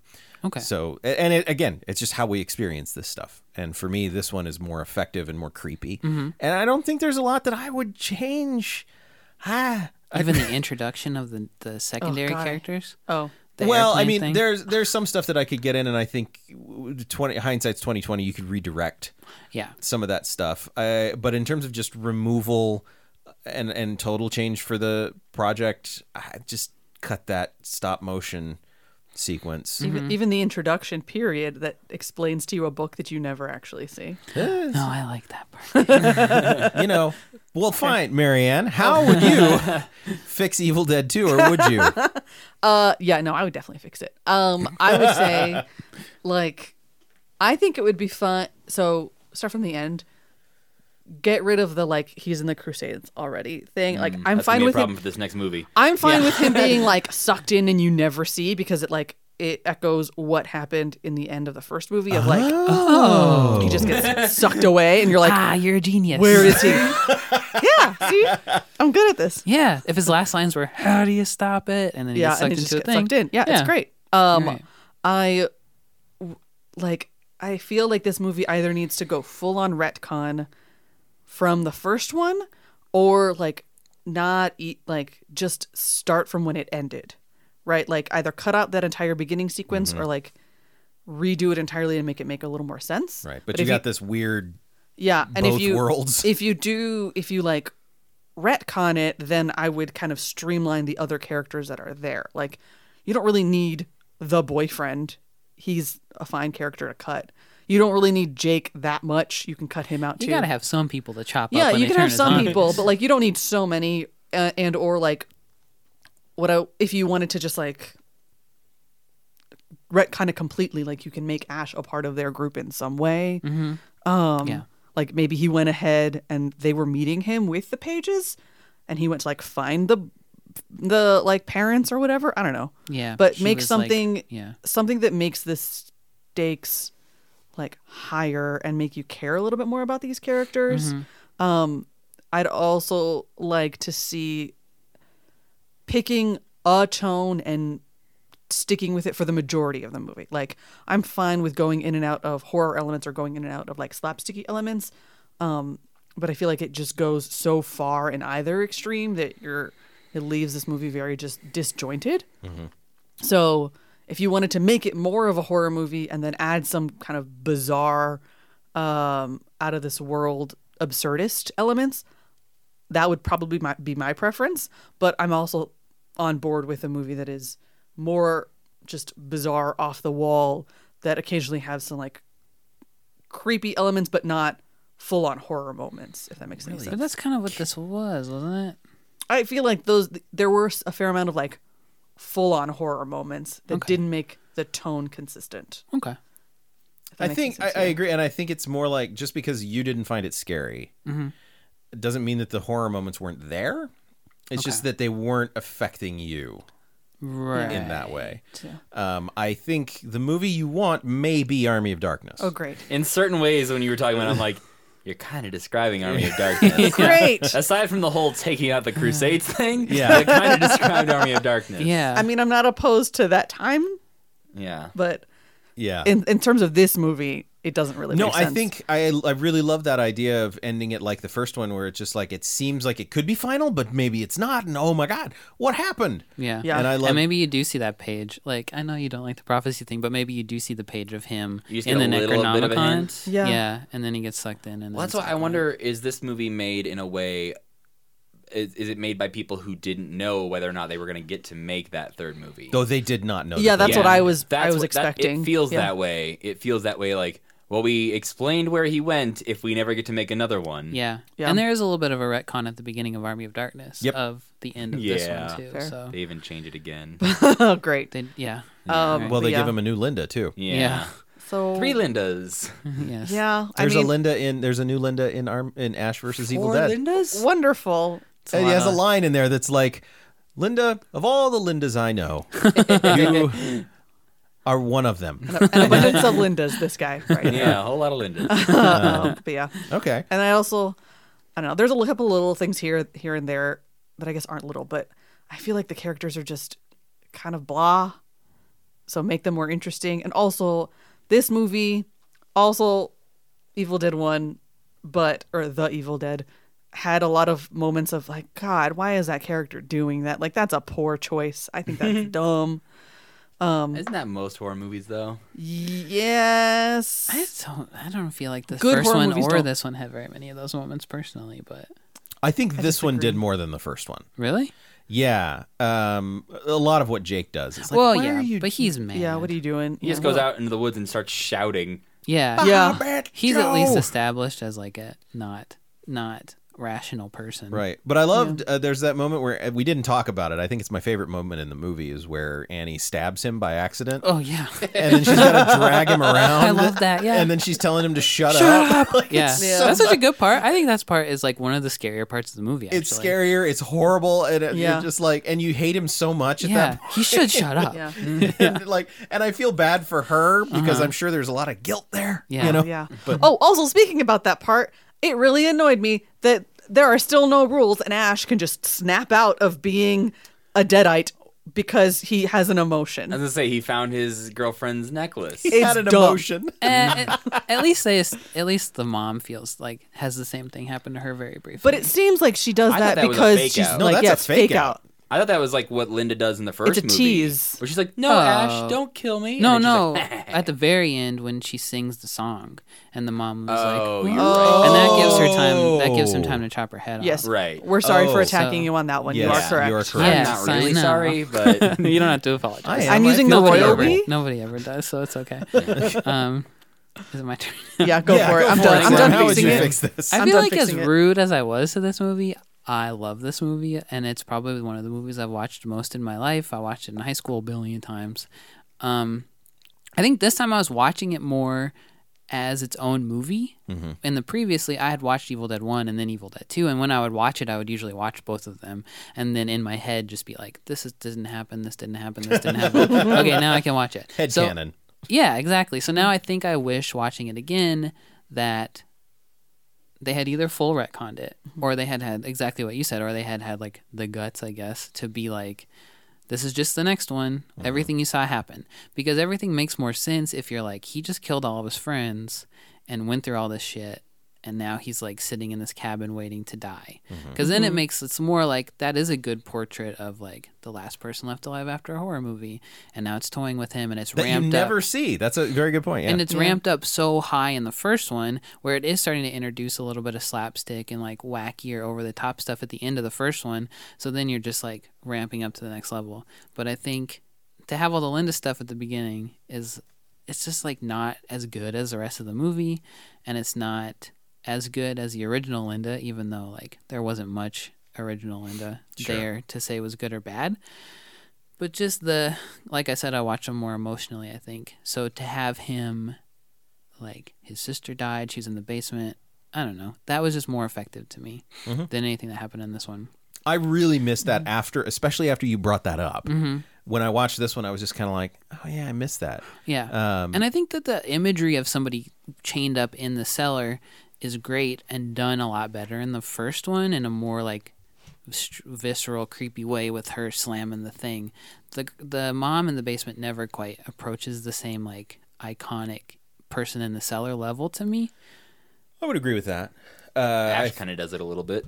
Yeah, Ash does it way more. Yeah. I, I- Uh, you know, and I, I think Bruce Campbell gets a lot of shit um, because he's not like this classically trained actor or anything. He's just a dude. Mm-hmm. But he has some moments in here that I really love. Yeah. And one of them is that moment where he pops up and he has the scared look. There's something down here. Yeah. Mm-hmm. Like it's very believable. Like he, it, and maybe it's because he isn't trained that he's able to just approach it from a more realist. And I think as much of a cartoon character man as he is, the other characters in the movie are more cartoon character than him even. He comes across as like the real dude when the other people don't as much cuz they're like they're like explorer people in high pants or like sassy sassy mountain people. Yeah. Well, and I think he also gets to lean into a bit of the character of like, no, no, no, you guys, I've been through this shit. I've been dealing with this all night. you believe me when I tell you this is what's happening. Yeah. Yeah. And he, that's even more so in the third one. Of like he's kind of the He's just sit over it he's by the that authority point. figure essentially of just like he's like no like let me be your leader and like when he steps into those moments i think it's really really good Yeah. Yeah. and when, when people let him So I guess all that is to say, I don't think I'd fix much of the second half of the movie, but I wish I could see your edit of it where they're just one long movie. I really want to try that. I- That's I, I, that's what I want more than. I want to try to do that, and then I'll just give you a copy. Just say- say, Sam, what do you think? Okay, Uh, because that's what I've always wanted ever since I watched it the first time. I've never liked the beginning part with Linda, but I've always liked the rest of the movie, and I just like love him so much that Yeah. that, that Ash so much that I don't know. It's fine. It's a good movie. Matt, how would you fix it, or would you? uh some of the things i would honestly fix are some of the smaller details that don't even like really matter all that much but like some of the more distracting elements that because uh, so much of the filmmaking was better in this movie that some of the ones that stood out to me is moments where they missed the mark on those things Yeah. where like oh the lighting inside of the cabin for to me looks so flat and uninteresting for most of the scenes that like I think the lighting inside the cabin being a bit darker, more dramatic, would make the fighting of the hand and some of that stuff way more intense. And even like if it's trying to be wacky, at least doing it in kind of that like it still looks like a horror movie even though we're being silly and i think like all the lighting outside i think the car speeding off scene is really well done i think all the stuff outside the cabin is really well shot and really well lit that like some of the stuff i guess probably because they were shooting it inside of a high school gym and they didn't really have a ton of money on this movie but like some of that just felt kind of all right we got six lights above him go um, to me. So some of the lighting, and also just like I mentioned about the first movie, the sound in both these movies is much more grating than I ever remember it Yeah. being, and it just is again nonstop screaming, yelling, monkey noises. like it's laughing. laughing. The laughing I think worked because you're supposed to feel like you're going mad in that moment. But like when it starts to become annoying in other scenes, I'm just like none of the characters are reacting like this noise is driving them mad. It's just annoying the audience. That to me is one of the hallmarks of the series. I think that makes it effective and gives it the the But- atmosphere that it has. I agree to a point that I think it works n- for 90% of the, the moment, the, the, the movie. I think what w- makes those moments even more effective is if you take one or two scenes and let it breathe. Okay. Like, use silence to your advantage. Like, don't necessarily. The climax of both movies is just like all of the sounds all at once. Everybody's screaming and bleeding. Yes, Yeah. everybody's Yeah, that's screaming. true. There's horrible noises coming from the monsters. There's like all like both movies for me. The climax is just the most grating part, Mm-hmm. and yeah. So I think like lighting and sound design are honestly two of the things I would fix. As much as I think we've talked about the story structure and all that, I do think mm, like mashing these movies into one movie makes it better. I think it is a bit of a mess at the beginning. I don't know entirely how you would do that because it is a little. I think they left it for someone to do. I I, think- feel like they did. Well, I, I, s- I think I want like Will I be the guy to do it? yes. so see let's see like I like the the dream version of Nick's version of this movie with a Bruce Campbell voiceover, like explaining the intro. Uh, Like I think there's a voiceover in Army of Darkness at the beginning, and I think I want like kind of that with more more footage, a slightly longer version of that voiceover introduction thing because I think it works really well in Army of Darkness. We'll get to that, um, but I think you can do a lot of what these first two movies do and explain some of that stuff with a little bit of voiceover and get some of that Bruce Campbell personality in there even earlier. okay. Very possible. Yeah, I think especially in the second one, like if they would have just, I know there was a whole rights thing, so they couldn't use footage from the old movie. But in a perfect world where they could just use flashbacks to that first movie, show a little montage at the beginning with Bruce basically saying like, "You're probably wondering how I got here," and then showing a little bit of the first movie, and then cut back to the like frozen freeze frame of the evil him racing flying at through the him. thing. Yeah. Well, right before that, right. Like and that's where he's like, you're yeah. probably wondering. how I got like here. have like basically that. Uh-huh. the last shot of the first movie where the evil's racing towards him, have it pause and then be like, "You're probably wondering how I Right. got here." That would be very good. then show a little montage of him explaining the first movie, Uh-huh. and then cut back and then have it pummel him through the woods, Right. and I like that's where you that. start. Sure. But Approved. Yeah. yes, Chunk. hear that, Sam Raimi? I forgot to mention that I would have the final fight her not turn into a big long neck thing. She should just stay like a big weird mom. Yeah, creepy Big mom was weird good mom's enough. Uh, way creepier than Snakehead. I think. Okay. Well, yeah, but that's what I would fix. cool. Well, we are running long on this episode, so let's. Yeah. Apparently, we like talking about this. Um, so now we need to rate this. I rate all of these films on a category scale. Uh, one, eh, not too bad. Little Rain, kind of nice. Uh, category five could kill you. I'm gonna give this a one. It's got some problems. what did you give the first one? A three. Okay. Uh, it's got some problems, but I deeply enjoy this film. Uh, not as much as I enjoy Army of Darkness, but I I really do like it. And I, as you were talking about Sam, the sort of can-do attitude of the first one, I feel that here too. Like I feel like they're really experimenting with a lot of things, but they have a more capable team. Uh, to do it, so yeah, I- it's a category one. I, there's some stuff I would fix. It's not perfect, but but I do like it.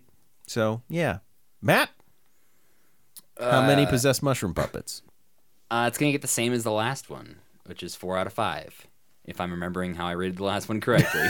um, I think that's right. I think I rated it four out of five because I think I enjoy these movies at a similar level. I think they're, I think the pros and the cons kind of balance out to a similar level of enjoyment of like all the things we've talked about here of like yeah. the wackiness of this one I like a lot more. Some of the makeup and the scenes and the the ideas in this one I think are much more clever. Um, I just wish the story had a little bit more weight to it. Um, that I feel like Sam and I agree that like the first one had a little bit more of that of like you care about these characters, not enough, but more than I do in this one. But at least they know each other. Yes. Um, having some sort of semblance of a relationship before the movie, at least. Um, so yeah, I give it a four out of five. Possessed mushroom puppets. Cool. Sam. I have the European toilet scale where uh, there's the one little water droplet for flush and pee and the bigger one for flush and poop. And you push them as many times and in what combination you need to to get it down. I wouldn't flush this movie. This movie is fine. Mm-hmm. This movie, no matter good or bad in these movies, it's a, f- like a world that I really like to inhabit when I'm watching them. So it will go on the shelf alongside Evil Dead 1. Where go I to can Sam's look at both bathroom, of them, And as there's just I'm an in the Evil Dead bathroom. collection. yeah, There's Two Evil magazines Deads. and then two uh, books wrapped in human skin. Yeah, just like the weird idea of a movie floating in front of the toilet. 'Cause this doesn't belong in the toilet. This is fine. That's fair. Everybody loves Ash, right? I don't know. Right? I don't think Marianne does. He's your find buddy, out. your buddy Uh. Ash. He's always getting in jams. Marianne, how would you rate this? Uh, my rating system is a screeching tea kettle, which is basically how much time I want to spend away from watching this movie. Very good rating system. Thanks. I like it a lot too. um, I would probably give this one probably like a two, two and a half. It's like What'd you give the first one? four. four. Holy sh! I mean, I mean, it Alright. doesn't have a rape scene, so Yeah, automatically yeah, yeah. gets a three. Right. Anything, but it's fine. I probably wouldn't watch it again unless I was like with my friends and like we made a drinking game of it or like had f- do something fun with it. And if that was an option, I'd be like, yeah, sure, I'm on board. So yeah, two, two and a half. Which I think is interesting because that, at least for me, I don't know if Sam had the same experience or Nick. Like, that's how we watched these movies in high school. Was like a group of friends. It was never like here, borrow, like let me like loan this to you and you go watch it by yourself. It was usually like, hey, I have to show you guys this movie. I watched it with my mom. Perfect.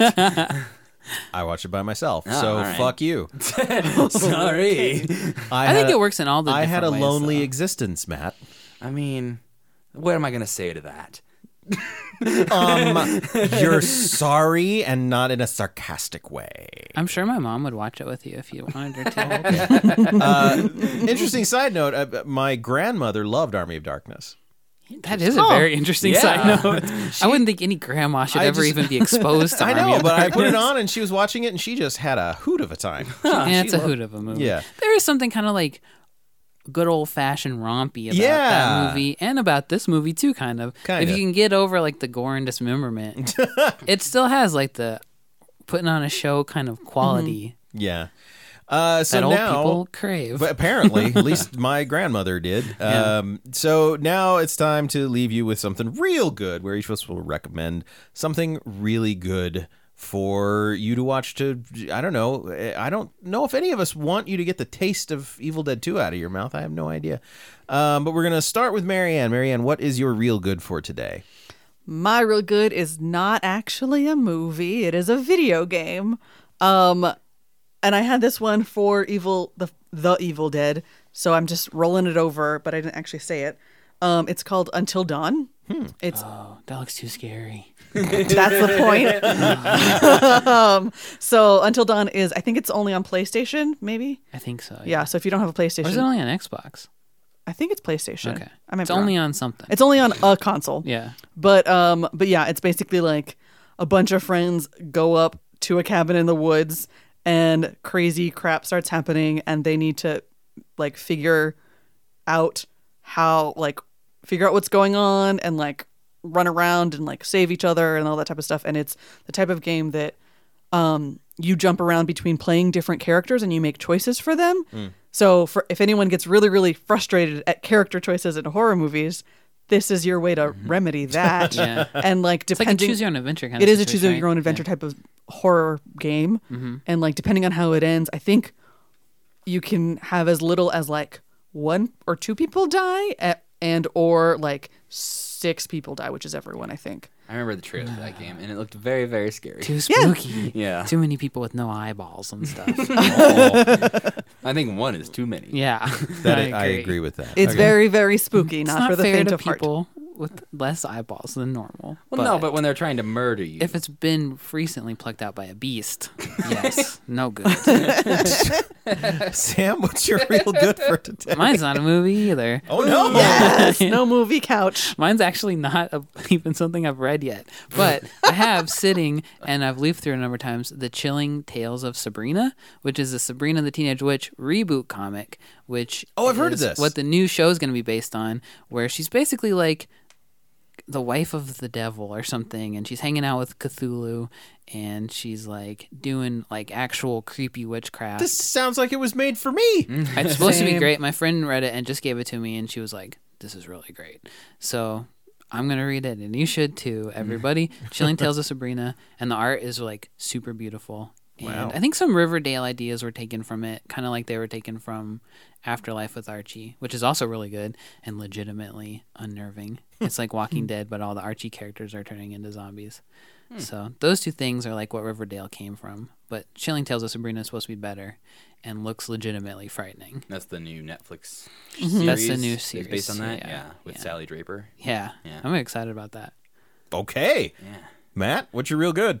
mine is a movie. Okay, Um, What? It is a 2004 musical horror comedy called Dead and Breakfast. Oh my god. Um, A musical horror comedy. Hmm. Oh, it's so good. I'll uh, see about that.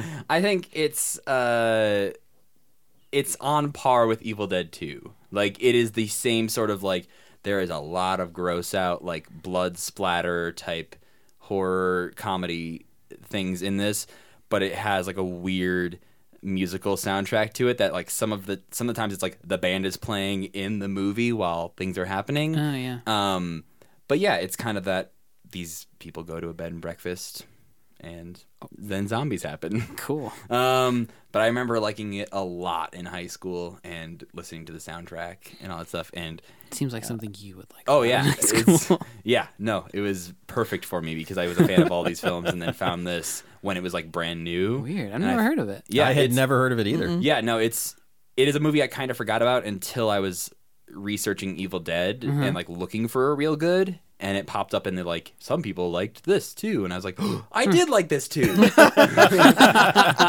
um, so yeah, go watch that. I think it has a, a cameo from David Carradine. Oh. Yeah, Wow. And his daughter is one of the stars of it, which They'll- is probably they'll- why he. They'll come in the door for a musical, but they'll stay for David Carradine. Hmm. yeah. no, they won't. yeah. Uh, excellent. Actually, I want to go see that now. It's fun. I used to own a copy. I don't know that I still do. Maybe we can find one. All right. What happened to it? I don't know. We don't know. it's a zombie DVD. uh, my real good is I couldn't decide because he made two movies that I think are are very similar to this, but I'm going to go with the one that is more analogous, um, and that is Peter Jackson's Dead Alive. Um, so Peter Jackson, who directed the Lord of the Rings films and then uh, the Hobbit films, um, and uh, this is a film that was made in New Zealand, very low budget, uh, splatter gore comedy thing uh, about a, a sort of nebbish man who lives with his mother, his overbearing mother, and then this uh, weird Sumatran rat gets loose. Kind Uh, when of that looks. happens. Kind of looks like when the mom turns into a monkey head at the end of this movie. I saw. Yeah. Um, so uh, some similarities there, and uh, it's uh, it's a love story, but it's also a, a- this weird horror story and zombie story. It has a baby zombie, which is It's just a dude kind of trying to do the best he can. yeah, When it's a there's dude- zombies everywhere. Yeah, and uh, trying to take care of his mother even after she's turned into a zombie, and and it's very gross. It's I mean, very it is gross. very It's gross. disgusting. Yeah. this is not like you know you watch Evil Dead Two and you're you're not grossed out by Evil Dead Two. I guarantee you, you'll be grossed out by Dead Alive. Peter Jackson can do some gross shit. yes, Like Meet the Feebles is the grossest shit I've ever seen in my life. You ever seen that movie? you heard it here. I saw that movie when I was like ten, and it ruined my life. Yeah, it's a pretty, but you know That's you, what made Sam the way he is You've today. got a pretty good life going for you, that's Sam. what haunts me in the dark though.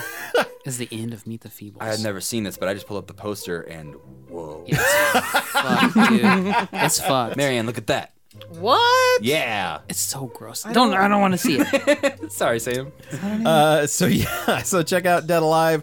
Uh, that is gonna do it for this episode of Real Bad. Uh, next week we will be diving into the '90s with Mortal Kombat, and I'm looking forward to that. None of us really committed to that. we all kind of failed and hoped the others would carry it, but no. Nope. Oh, you see the Dead and Breakfast? I've seen that poster everywhere. Okay, anyway, uh, d- yeah, turn it around. Sorry.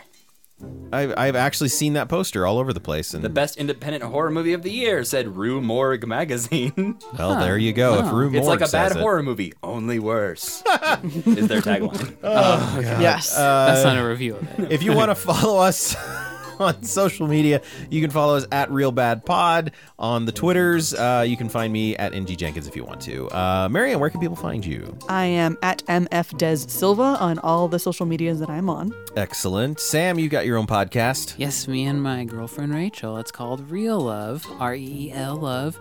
Yeah, And every week we review a movie that we force each other to watch. But sometimes, like this next week, we're going to watch and talk about Infinity War again.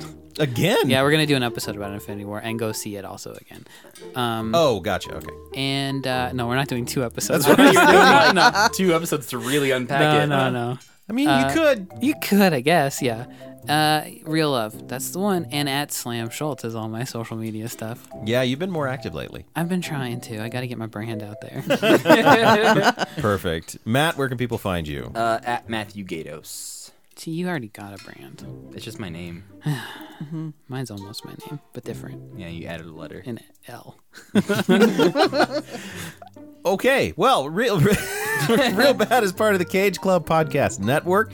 You can head over to cageclub.me to check out some of our podcast siblings, uh, like Winona Forever, and uh, of course the Contenders, which Tobin Addington is uh, a part of with his sister Island. So yeah, head over there, check them out. They do great things, and we really enjoy being a part of them. Uh, and until next week, this has been real bad.